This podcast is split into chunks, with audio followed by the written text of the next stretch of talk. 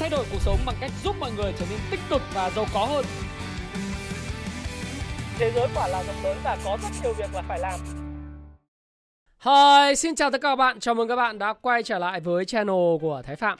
Và video ngày hôm nay là video cuối cùng uh, của năm nhâm dần. Video điểm tin và tổng hợp tin tức của tuần mới là tuần giao dịch cuối cùng của năm nhâm dần trước khi chúng ta bước sang năm Quý Mão ngày 15 tháng 1.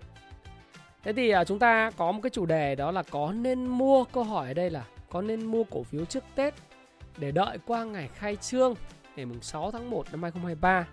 Ở đây là theo lịch âm để nhận tiền lì xì của các tay to vào tạo lập Việt Nam hay không? Đây là một câu hỏi của rất nhiều bạn gửi đến cho tôi. Tôi làm cái video về chủ đề này luôn. Tất nhiên, trước một cái video của tôi thì luôn luôn có tuyên bố trách nhiệm mà về cái video này rồi thì các bạn theo dõi theo Phạm nhiều thì các bạn cũng hiểu, các bạn có thể tự đọc lại. Chúng ta hay đến với lại một số những cái chuyển động của chứng khoán thế giới, đặc biệt chứng khoán Mỹ, vấn đề liên quan đến dầu, vàng và những cái vấn đề mà bạn quan tâm khác về thị trường tài chính. Đối với chứng khoán Mỹ thì các bạn thấy rằng là nó đã ổn định hơn nhờ sự phục hồi của các cổ phiếu không công nghệ rồi. Trước cái tác động của lạm phát đã hạ nhiệt thì theo cái số liệu của lạm phát của Mỹ công bố đó, nếu tính man on man thì tháng 12 là giảm 0,1 so với tháng 11.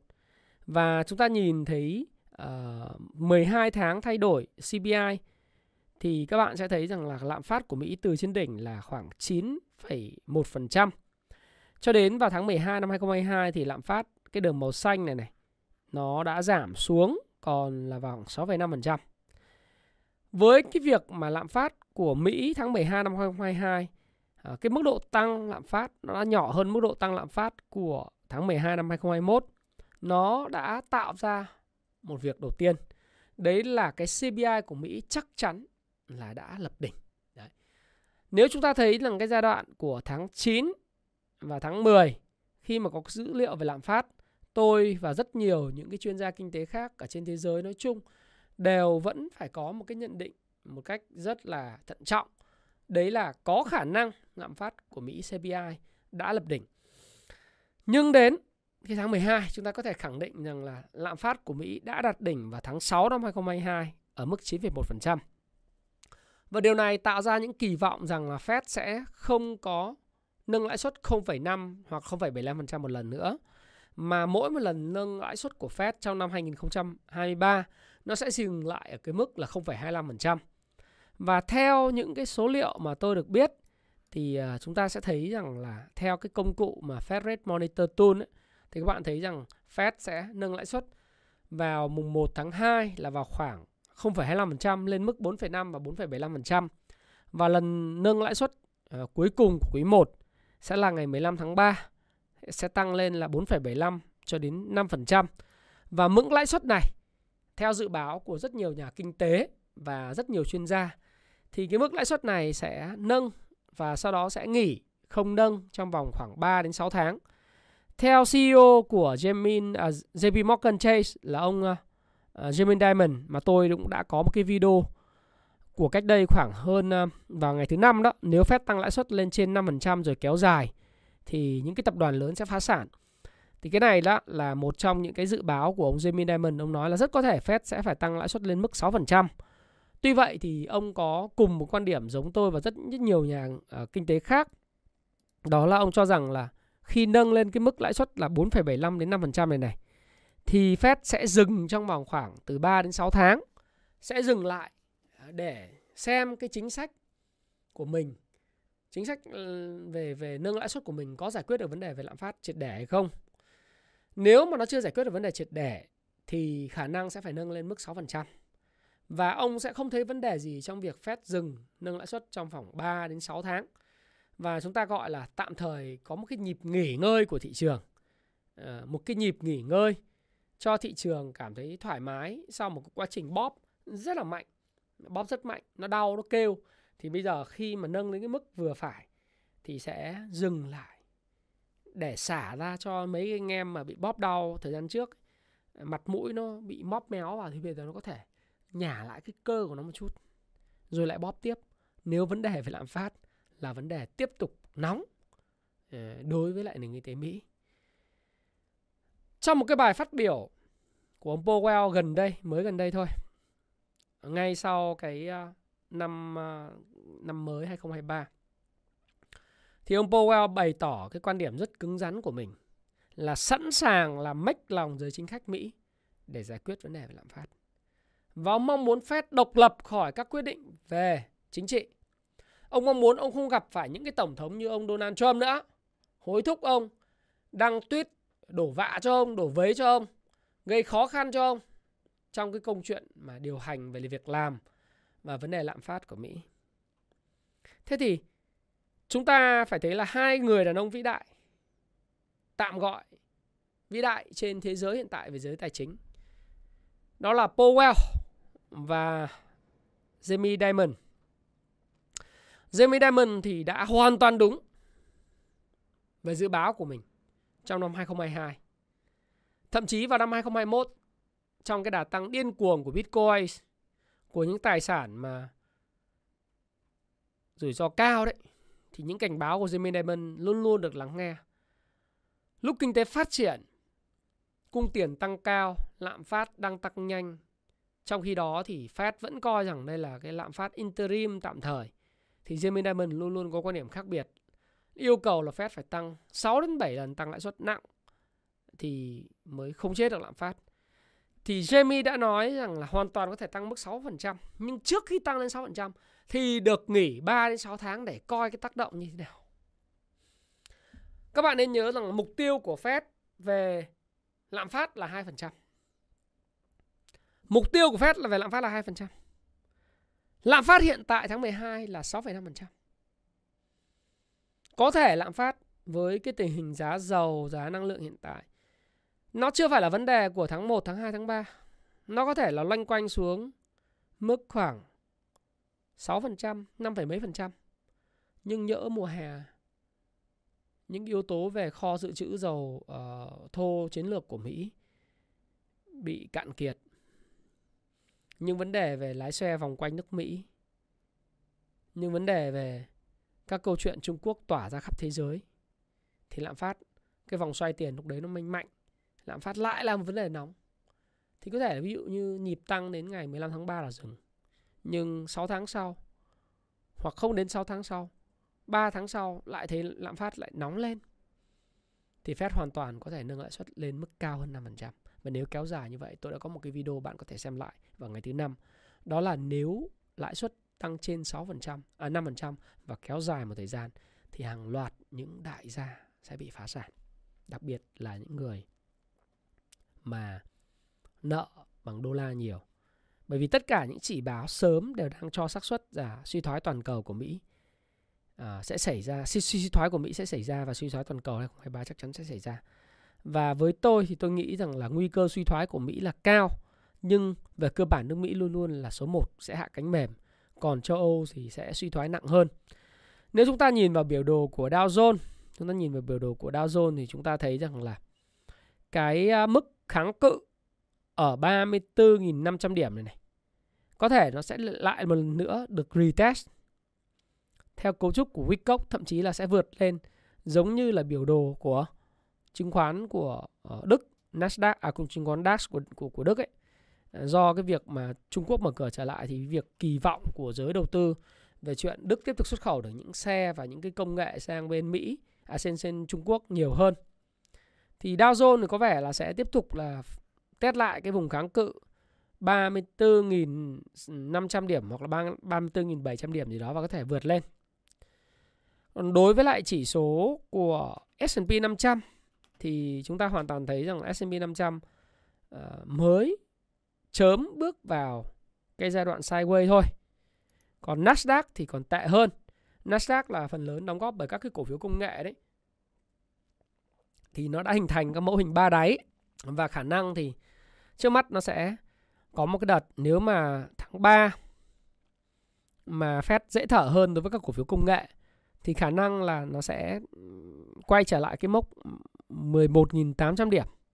Đấy, thậm chí là nếu mà upthrust hoàn toàn có thể lên 13.000 điểm bình thường. Với đơn đơn giản là Fed sẽ ngừng tăng lãi suất khi duy trì mức lãi suất lên mức cao. Thế thì với cái cái cái việc mà hình thành ba đáy và thành công như thế này một số các cái cổ phiếu như là cổ phiếu của Facebook Meta này ờ, những cái cổ phiếu của công ty lớn nó bắt đầu ngừng rơi thì tôi nghĩ rằng là Nasdaq sẽ sẽ có khả thi hơn các cổ phiếu công nghệ sẽ khả thi hơn đấy là cái điều mà chúng ta có thể quan tâm. Đối với lại à, đô la, đồng sức mạnh của đồng đô la thì trong tuần vừa rồi chúng ta chứng kiến thấy là đô la index đã giảm rất sâu. Và điều này rất tốt khi mà giảm sức ép lên tỷ giá của các cái đồng nội tệ khác, ít nhất là trong ngắn hạn nhé trong ngắn hạn 3 đến 6 tháng tới. Chúng ta không thể view là nó là cái cái giảm giá dài hạn đâu. Nó chắc chắn là đồng đô la nếu mà Fed tăng lãi suất lên 6% giống như là dự báo của Jimmy Diamond ấy khi mà Fed tăng lãi suất lên khoảng 5% mà giữ mà lạm phát không hạ nhiệt tiếp tục phải tăng lên 6% thì đồng đô la chắc chắn nó sẽ tăng giá nữa. Nhưng ít nhất trong ngắn hạn thì chúng ta thấy là chỉ số sức mạnh của đồng đô la đã giảm. Đấy, đồng đô la đã giảm. Thì các bạn có thể nhìn thấy ở đây. Đây là đô la index thì uh, đô la index đã rơi vào trạng thái downtrend sau khi uptrend liên tục. Uptrend liên tục của đô la thì uh, kéo dài nhá. Từ tháng 6 năm 2021 là thời điểm lạm phát bắt đầu gia tăng và lúc đấy là rất nhiều kêu gọi của Jamie Dimon và tất cả những anh em tay to là cần phải nâng lãi suất rất nhanh và mạnh để mà có thể giúp cho nền kinh tế của Mỹ hạ nhiệt lạm phát. Thì các bạn thì từ tháng 6 là một giai đoạn uptrend. Nếu mà chúng ta break khỏi cái cản thì bắt đầu khoảng tầm tháng 9. Nó đạt đỉnh vào khoảng tháng 9 năm 2022, nghĩa là uptrend trong một năm. Thông thường đối với lại giai đoạn uptrend trong một năm và bắt đầu giảm ấy thì đến đoạn này trong ngắn hạn thì cái chỉ số nó sẽ test lại. Nếu mà chúng ta nhìn ấy, chỉ chỉ chỉ số sẽ test lại cái vùng vùng retest của nó khoảng 100 à, 100 đấy. Cũng tương tự như giá vàng các bạn nhìn. Giá vàng thì thường khi mà nó vượt qua cái cái cái, cái cốc tay cầm này này đấy thì cái mẫu hình nó hơi dài một chút xíu. À, về mặt thời gian đô la index từ tháng 12 năm 2016 là 100 thì đến năm 2020 mới đạt được 100 sau đó thì giảm rất sâu do đại dịch Covid-19 và bơm tiền ra. Lúc mà nó break thì là bắt đầu break khoảng tháng 5 năm 2022. Đấy. Thì cái break năm 2022 tiếp tục nó sẽ break lên cái đỉnh đến đến tăng thêm 13% nữa, mà đô la index tăng 13% là rất kinh khủng. Thì bây giờ nó retrace theo đồ thị tuần về lại cái đỉnh cũ của tháng 3 năm 2020 và đỉnh cũ của tháng 12 năm 2016. Nó rơi vào khoảng đâu đến 100. 100 102 Thế thì cùng lắm nó sẽ retest lại cái vùng này và rung lắc là khoảng 100 trong một thời gian dài Tôi nghĩ rằng là à, trước khi có những sự thay đổi thì chúng ta phải chờ đợi xem câu, câu chuyện là Mỹ sẽ có tăng tiếp lãi suất sau tháng 3 hay không à, Rất là nhiều các cái video của tôi sẽ tiếp tục nói về chủ đề này bởi vì bây giờ còn rất sớm để nói phải không nào và cái uh, lãi suất trái phiếu chính phủ Mỹ 10 năm thì nó vẫn đang ở 3,5% khá là ổn định. Đấy. Thì các tỷ giá hối đoái của các cái đồng tiền khác thì cũng sẽ uh, giảm nhiệt đi thôi giảm nhiệt đi thôi. Đối với lại giá dầu thì các bạn nhìn thấy là giá dầu có một cái tăng khá là thú vị. Khi mà giá dầu WTI thì đã quay trở lại cái vùng 80 đô. Nghĩa là ở đây thì cũng nhìn thấy là những cái mẫu hình của spring và những cái mẫu hình mà tạo đáy. Có thể ở đây là đã tạo những cái mẫu hình uh, hai đáy đi lên rồi. Bởi vì thực ra khi mà mất cân bằng như này về về đồ thị thì thường giá dầu sẽ tìm lại cái điểm cân bằng của nó ở cái vùng 93 đô. Đấy. Các bạn cũng thấy là giá dầu cũng có một cái đợt tăng rất là điên cuồng trong một năm từ tháng 12 năm 2021. À, ờ, nó tăng mạnh cho đến tháng 6 năm 2022 tức là 6 tháng lên mức 122 đô chạy nước rút vào thời điểm tháng 3 năm 2022 do cái cuộc chiến tranh của Nga Ukraine. Nhưng sau đó nó giảm thì đến thời điểm này có thể nói là giá dầu ờ, có thể sẽ tìm lại cái điểm cân bằng trước mắt ngắn hạn nó vào khoảng 90 đô một thùng Đấy, nếu như nó nó test thành công cái vùng này. Và tôi nghĩ là cái khả năng giá dầu test lại cái vùng 90 đô một thùng là khá cao bởi vì những cái hạn chế những cái câu chuyện ảnh hưởng đến nhu cầu tiêu thụ của dầu như là Trung Quốc đóng cửa với zero covid là không còn nữa Trung Quốc mở cửa bung lên rồi. Cái điều thứ hai hỗ trợ đấy là cái uh, gì? Cái sản lượng dự trữ của của của Mỹ về dầu lửa đấy hiện nay à, dự trữ về dầu thô chính xác là như vậy. Nó đã rơi xuống mức thấp nhất trong lịch sử và thứ ba nữa là cái thời điểm này ở Mỹ và châu Âu là cái thời điểm thấp điểm trong tiêu thụ về uh, dầu lửa, dầu thô và xăng. Bởi vì giai đoạn này là cái giai đoạn mà người ta ở nhà lạnh, bão tuyết. Đấy, cái công suất của các nhà máy ở Texas và các nhà máy lọc chế biến dầu đang rất thấp. Nhưng bắt đầu đến mùa xuân và mùa đông khi mà mọi người di chuyển nhiều hơn, đi lại nhiều hơn thì sẽ có nhiều nhu cầu. Lúc đó thì giá dầu sẽ có cái cớ để quay trở lại cái vùng cân bằng của nó. Tôi nghĩ vùng cân bằng của nó nó sẽ vào khoảng 94 đô la. Còn sau đó nó có tăng hay không thì chúng ta hãy cùng theo dõi. Đấy là dầu WTI. Thế còn cái vùng cân bằng của dầu Brent thì nó sẽ vào khoảng tầm 98 cho 100 đô. Đấy, thì các bạn hãy hãy theo dõi. Bởi vì dù sao đến thời điểm này có thể nói là cái giá dầu nó có thể hình thành được cái mẫu hình hai đáy rồi. Và xu thế là người ta đang lo là chính đối với lại giá dầu. Chính vì cái giá dầu nó có thể nó sẽ tăng trở lại cho nên cái vấn đề về lạm phát của Mỹ là một cái vấn đề mà chúng ta biết chắc là lạm phát của Mỹ đã đạt đỉnh. Nhưng lạm phát của Mỹ đạt về cái mức 2% tôi nghĩ là rất không khả thi. Liệu có cần cái biện pháp cứng rắn hơn giống như là chia sẻ của Jimmy Diamond hay không thì cái điều này phụ thuộc vào cái qua quan điểm của các những cái thành viên của hiệp hội thị trường mở FOMC. Đa phần những cái người thuộc uh, thành viên của Fed ấy, các Fed địa phương đều ủng hộ tăng lãi suất trên 5%. Đấy. Từ Fed Atlanta, đấy. ngay cả cái ông Fed của New York, người quan trọng nhất của hệ thống Fed, đều ủng hộ trên Williams đều tăng ủng hộ trên 5%. Do đó thì sẽ rất là nhiều doanh nghiệp mà các bạn phải uh, hiểu một điều là sẽ rất nhiều doanh nghiệp các bạn lên trang YouTube của Thái Phạm. Hiện nay YouTube của tôi được 878 người uh, lượng người theo dõi rồi. Các bạn vui lòng à, xem thì nhấn vào nút subscribe đăng ký giúp tôi ha. Đăng ký kênh. Sang năm sẽ có rất nhiều thứ cho bạn những cái về à, thành viên à, rồi những cái quyền lợi khác nữa. Thì các bạn có thể xem lại cái video này. Nếu Fed tăng lãi suất lên trên 2,5 5% rồi kéo dài thì những tập đoàn lớn sẽ phá sản. Các bạn nên xem cái video này để các bạn có thêm cái bức tranh về các vấn đề mà bạn quan tâm liên quan tình hình tài chính. Tôi không mong cái điều kịch bản tăng trên 6%. Nhưng mà Jimmy, uh, Jimmy Diamond đã đúng. Ông đã đúng trong 2 năm nay. Và chúng ta không biết chuyện gì sẽ xảy ra nếu mà giá dầu lại quay trở lại mức 100 đô la một thùng. Và những hành động của Fed. Jerome Powell sẵn sàng làm mếch lòng giới chính sách chính khách của Mỹ để giải quyết lạm phát. Hãy nốt lại. Nhưng trước mắt trong vòng 3 tháng 6 tháng tới, tôi nghĩ sẽ là một cái giống như là con ếch ngồi trong cái nồi nước sôi đấy. Đó. Nó đun nước ấm từ từ. Có thể đun chưa chín hẳn, chưa luộc chín chết con ếch. Tăng lên 70 độ, thế con ếch kêu quá, mặt đỏ lựng sắp chết. Thì cái người vặn nước có thể là vặn cái lửa nhỏ lại chút xíu cho nó lưu diêu lửa xuống con ếch lại mặt mũi giãn ra hồng hào hơn nhưng mà nhiệt độ nước bây giờ vẫn rất nóng từ 70 độ hạ nhẹ xuống khoảng tầm 60 độ con ếch chưa chết mà sau đó một đợt cuối cùng nó vặn lên trăm độ lúc đấy mới chết. Hoàn toàn có kịch bản đấy có thể xảy ra.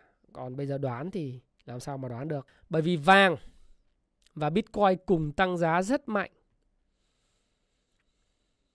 Do những vấn đề về nợ, đặc biệt là trần nợ của nước Mỹ ở Quốc hội hiện nay.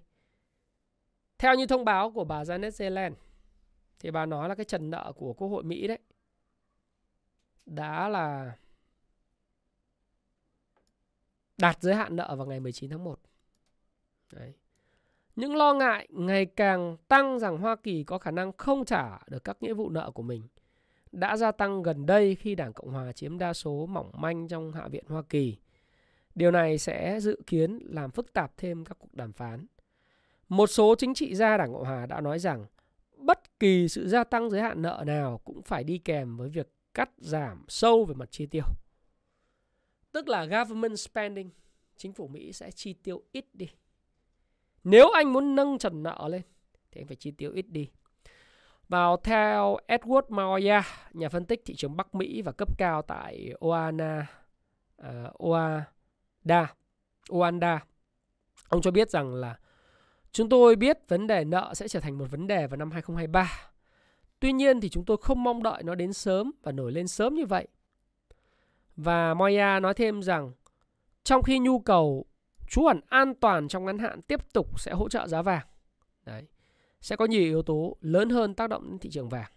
Và ông, tất nhiên ông nói rằng là vẫn còn quá sớm để xem cái điều này sẽ diễn ra như thế nào trong ngắn hạn. Điều đó là tích cực đối với vàng, nhưng nếu có sự bất bất kỳ một sự hỗn loạn lớn nào, thì điều đó sẽ hỗ trợ đồng đô và gây sức ép lên vàng. Đấy là quan điểm của Moya. Thế các bạn nhìn chặt vàng. Đây. cái chặt vàng thì các bạn nhìn thấy dân. Cái mối quan tâm à, sau khi nó hình thành cái mẫu hình ba đáy, các bạn nhớ, tôi có chia sẻ với bạn. Tôi có nói là vàng đang cố gắng nói với chúng ta một cái điều gì đấy. Các bạn nhớ, cách đây khoảng tầm một tháng, trước khi nó có đợt tăng mạnh từ 1.800 lên 1.920 đô một ounce như thế này. Thì tôi đã nói với các bạn rằng là vàng đang nói với chúng ta một điều gì đấy mà chúng ta không biết nếu theo nguyên tắc thông thường khi lãi suất cao thì vàng phải giảm. Có đúng không? Khi tiền ít thì vàng phải giảm. Tôi không biết vấn đề về vàng, nó chỉ đơn thuần là việc kỹ thuật chuyển động hay là như thế nào. Nhưng rõ ràng nếu mà chúng ta nhìn cái đồ thị 10 năm của vàng thì cái đỉnh của vàng cao nhất là 1912 đô, 1920 đô. Nó đã đạt vào tháng 9 năm 2011. Sau đó cái đỉnh gần đây là vào thời điểm Covid-19 là 2075 đô. Rồi tháng 3 năm 2022 khi lạm phát lưng lên cao và cũng quay trở lại mức 2070 đô. Chúng ta thấy nó là một cái mẫu hình cốc tay cầm rất kinh điển trong dài hạn. Nếu chúng ta nhìn như này rất rõ hơn. Rõ hơn rất rất nhiều luôn. Và cách đây khoảng độ tầm một tháng tôi đã nói với bạn là tôi không biết chuyện gì sẽ xảy ra. Ai là người mua, ai là người bán. Nhưng mà cái việc mà ngay cả đối với lại một cái cốc tay cầm cái cái cái cái tay cầm này thì nó hơi sâu nhưng mà thực sự là nếu mà xét dài hạn thì nó không cốc tay cầm chuẩn luôn ấy ờ, thì theo tháng đi theo tuần còn theo ngày thì nó như này cái vấn đề ừ, mọi người đang nói là do Trung Quốc và Nga tiếp tục Ấn Độ mua vàng nhiều. Ờ, quỹ ETF về vàng đang mua vàng nhiều, nhưng vàng rõ ràng trong cái bối cảnh về nợ của của Mỹ đang là vấn đề. Đồng đô la giảm giá, hỗ trợ cho giá vàng. Liệu những cái tiềm ẩn xung đột về địa chính trị mà chúng ta chưa biết, Thí dụ những rủi ro về địa chính trị gia tăng thời gian tới, cuộc chiến leo thang giữa Nga và Ukraine trong mùa xuân 2023 và mùa hè nó xảy ra hay không. Bởi vì muốn đàm phán thì phải có một anh, gọi là, tổn thương sâu sắc. Chứ không thể có đàm phán hòa bình ở Ukraine được ngày được. Nga ngày hôm qua thông báo một cái thông điệp rất cứng rắn. Nếu đàm phán hòa bình với Ukraine, đó chỉ có thể là một cuộc đàm phán song phương giữa Nga và Ukraine. Không có câu chuyện đàm phán đa phương. Tức là về phía quan điểm của Nga là một quốc gia đi xâm chiếm lại cái lãnh thổ lịch sử đi. Thì họ muốn nói rằng là, nói chung ấy, cái này là cái vấn đề lịch sử của tôi. Và tôi chỉ muốn đàm phán với cái thằng em tôi thôi. Tôi muốn đàm phán với quý vị. Chó cùng rất dậu. Họ thay đổi tư lệnh chiến trường. Các vũ khí của NATO và Mỹ cung cấp rất là lớn và hiện đại cho Ukraine. Liệu Nga cứ nằm im thế không? Hay là những vấn đề về Trung Quốc, về Đài Loan? Chúng ta không biết. Nó nói điều gì? Ờ, thường là giá luôn luôn chạy trước. Trước khi tin tức kịp giải thích chúng ta điều gì xảy ra. Nên các bạn hãy lưu ý điều này. Còn quay trở lại thị trường chứng khoán Việt Nam thì ờ, thị trường chứng khoán Việt Nam các bạn hỏi tôi là như tin nhắn đầu đầu ngày có nên mua tích trữ cổ phiếu uh, giai đoạn hiện nay không? Và hy vọng là đầu năm mới thì sẽ được tay to lì xì. Đó. Đây các bạn nhìn ờ, đồ thị chỉ số VN Index chúng ta. Đúng không? Chúng ta thấy rằng là cổ phiếu thì ờ, đi ngang phè phè đi đi ở vùng rất là thấp này nó là những cái cây nến mà đan xen cả phân phối nó gọi phân phối xoay hàng đấy. Thế một người một số người bảo là đây là giống như tôi quan điểm của tôi của IBD nó là 6 ngày phân phối và phiên phân phối xoay hàng. Còn một số người thì lại phản đối cho rằng là cái này không phải là phân phối anh ạ. Cái này là người, người ta đang tích lũy cổ phiếu mua tích trữ những cổ phiếu vào để mong đợi là từ giờ đến uh, lúc mà ra riêng khoảng đâu đấy ờ, khai xuân ý, thì ờ, sẽ có một cái cây kéo 5% thế này. Thậm chí kéo lên ờ, vùng 1160 này để mà lì xì cho anh em 7%. Thực ra thì bây giờ hỏi câu hỏi này tôi cũng không biết là cái nào là là đúng cho anh em. Và phong cách giao dịch của anh em là gì? Mua rẻ bán đắt hay mua đắt bán đắt hơn? Đúng không? Nó cứ đi ngang phẻ phẻ này. Thế quen quen quen.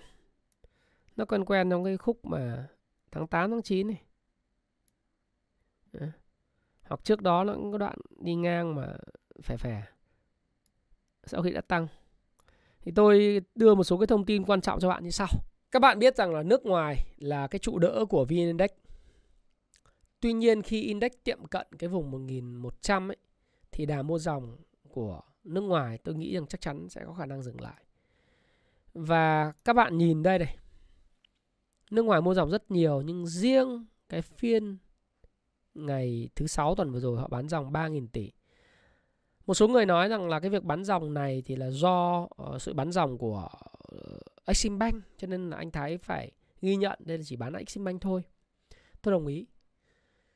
Nước ngoài đã mua dòng uh, trong một tháng rưỡi vừa qua ở vùng đáy và tất nhiên trong những phiên mua dòng của họ thì có bao gồm cả những việc mà thỏa thuận những cái cổ phiếu nhiều khi trả tên tuổi nhưng nó vẫn ghi là mua dòng. Thế thì các bạn phải so sánh apple to apple, orange to orange, tức là gì? Giữa quả táo với quả táo, quả cam với quả cam đã cùng áp dụng một phương pháp thống kê nước ngoài mua bán.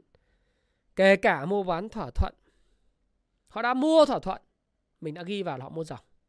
Thế đến lúc họ bán thỏa thuận thì mình cũng phải đưa quả Apple với lại quả Apple đối chứng với nhau. Nghĩa là họ bán dòng thì nó là bán dòng. Càng gần tới 1.100 thì cái đà mua dòng nước ngoài hỗ trợ thị trường, nó sẽ dừng bớt lại.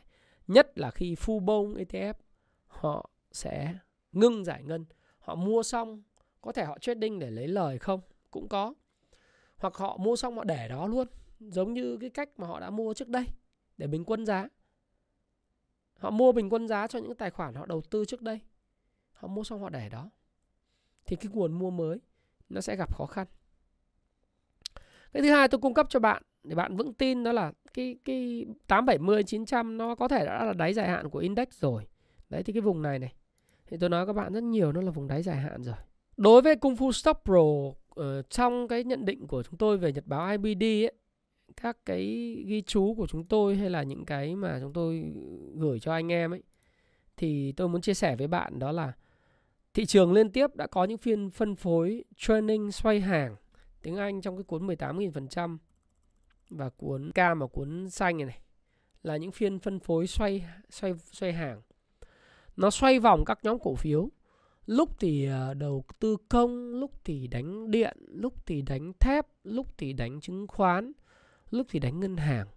Bởi vì tiền vào thì ít, kéo mà không có tiền vào thì khi mà đã kéo mà không có tiền vào đó thì nó gọi là voodoo. Voodoo là volume dry up. Volume dry up là gì? Thì các bạn có thể vào cái Facebook cá nhân của tôi, tôi cũng nói với các bạn cái phần mà volume dry up rồi. Nó rất là rõ. Volume dry up ở đây. Đó là tăng mà không có thanh khoản. Thì theo cái cuốn sách 18.000% tại cái trang 309 thì voodoo là một dạng tà thuật thường dùng để chỉ sự nguyền rủa. Trong tiếng Anh người ta gọi là những gì ám muội mang điểm hung. Volume Dry Up Day được viết tắt là VDU, đọc trại đi gần giống với cách phát âm của Voodoo. Nên ở đây tác giả dùng từ này với hàm ý ngày có thanh khoản cạn kiệt thường là tín hiệu xấu cho thấy cổ phiếu có khả năng à, giảm tiếp. Đấy. Thế thì nếu các bạn nhìn lại thì các bạn thấy rằng là so với lại cái bình quân của cái khối lượng mọi người cứ bảo ờ, ừ thì Tết thì nó bao giờ cũng thế không? Nhưng nếu anh tăng mà không có thanh khoản thì có nghĩa là nó không có bền vững. Cũng giống như là anh là người anh đã bảo anh khỏi bệnh nhưng máu trong người và hồng cầu trong người của anh cũng có nhiều. Nhưng anh không thể nói là anh khỏi bệnh được. Một số cổ phiếu uh, leader của thị trường thí dụ như là Sacombank. Thì các bạn thấy như sau. Nếu mà từ đáy Sacombank đã tăng 73%.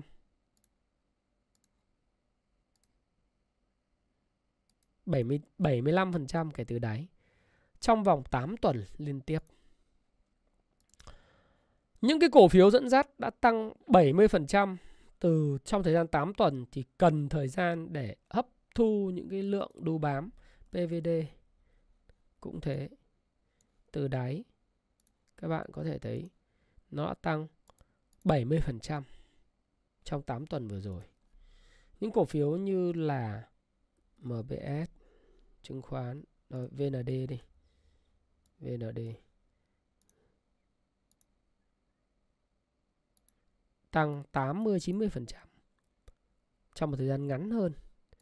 Đấy, trước đó các bạn thấy là trong 5 tuần VND tăng 85% thì nó vẫn phải có cái thời gian để mà giảm điểm để để mà hấp thu những lực chốt lời SHS.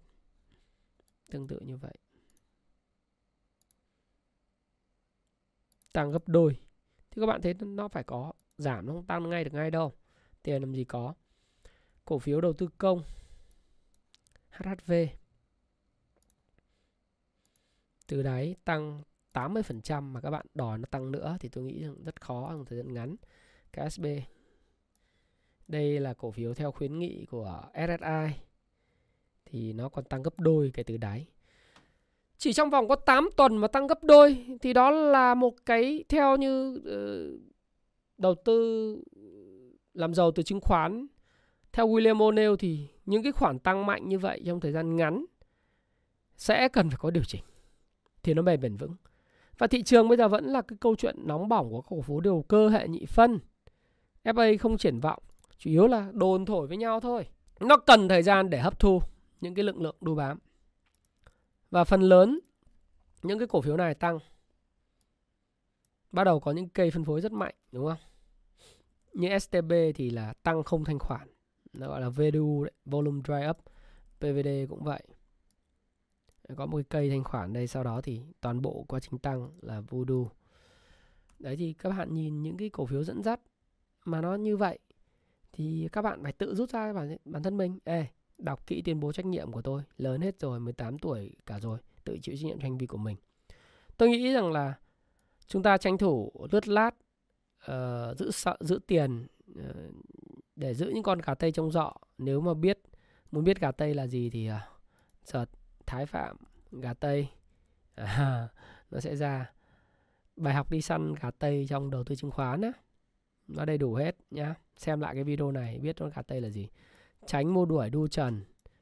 Đấy, nếu mà đã cầm tiền thì chờ đợi. Còn nếu mà cầm hàng thì nếu mà nó không vi phạm gì thì cứ cầm. Bởi vì đa phần trí nhớ nhà đầu tư rất ngắn hạn và lại quên mất rủi ro.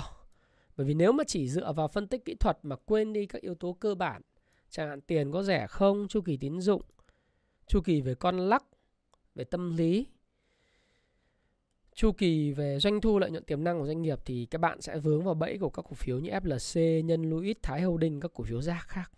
Và nên nhớ các đội tạo lập có phần mềm chuyên dụng để đo đạc vôn giá để kích nổ vôn để dụ các bạn. Đấy. Tại vì tôi tôi thấy chẳng hạn như cái đợt này này à, Đỗ Thành Nhơn ờ, à, Louis Holding đây tôi thấy là à.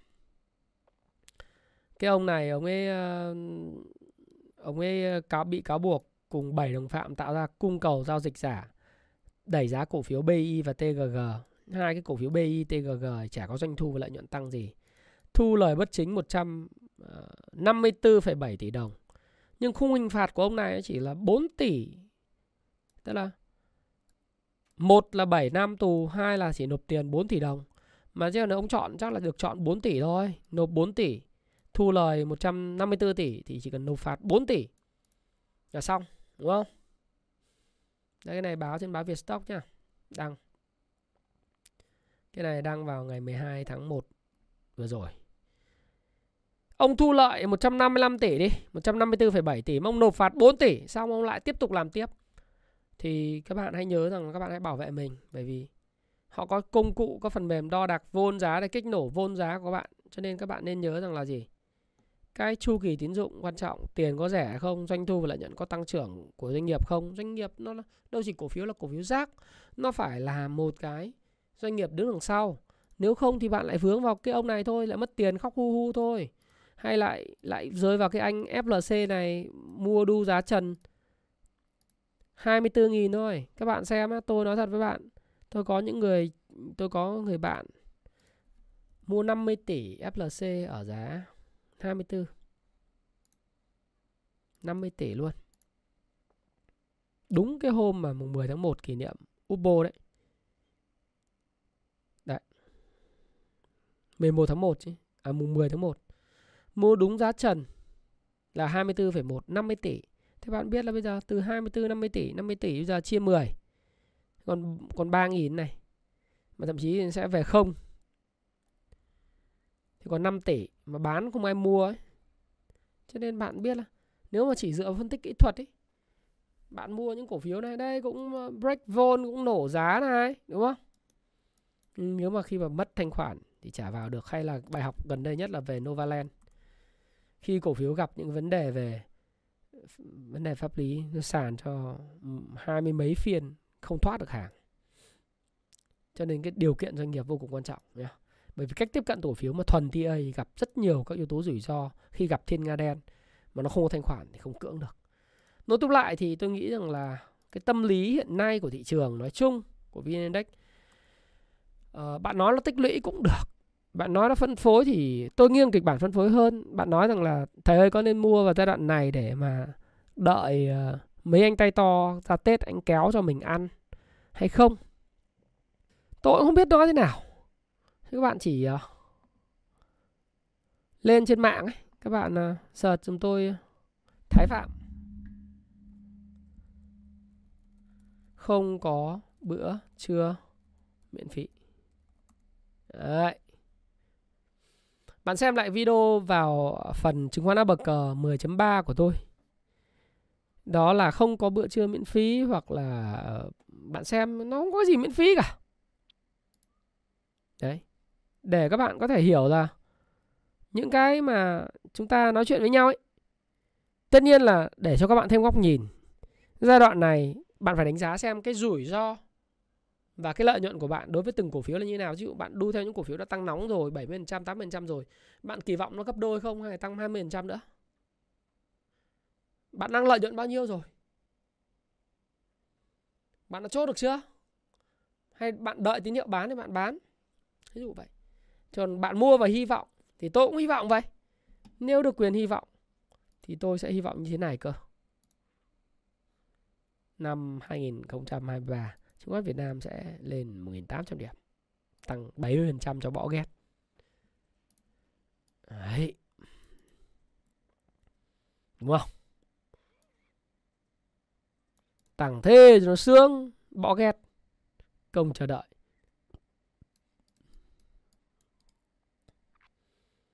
Đúng không? Chứ kỳ vọng gì tăng ít ít thế? Tăng hẳn lên 1.800 điểm luôn.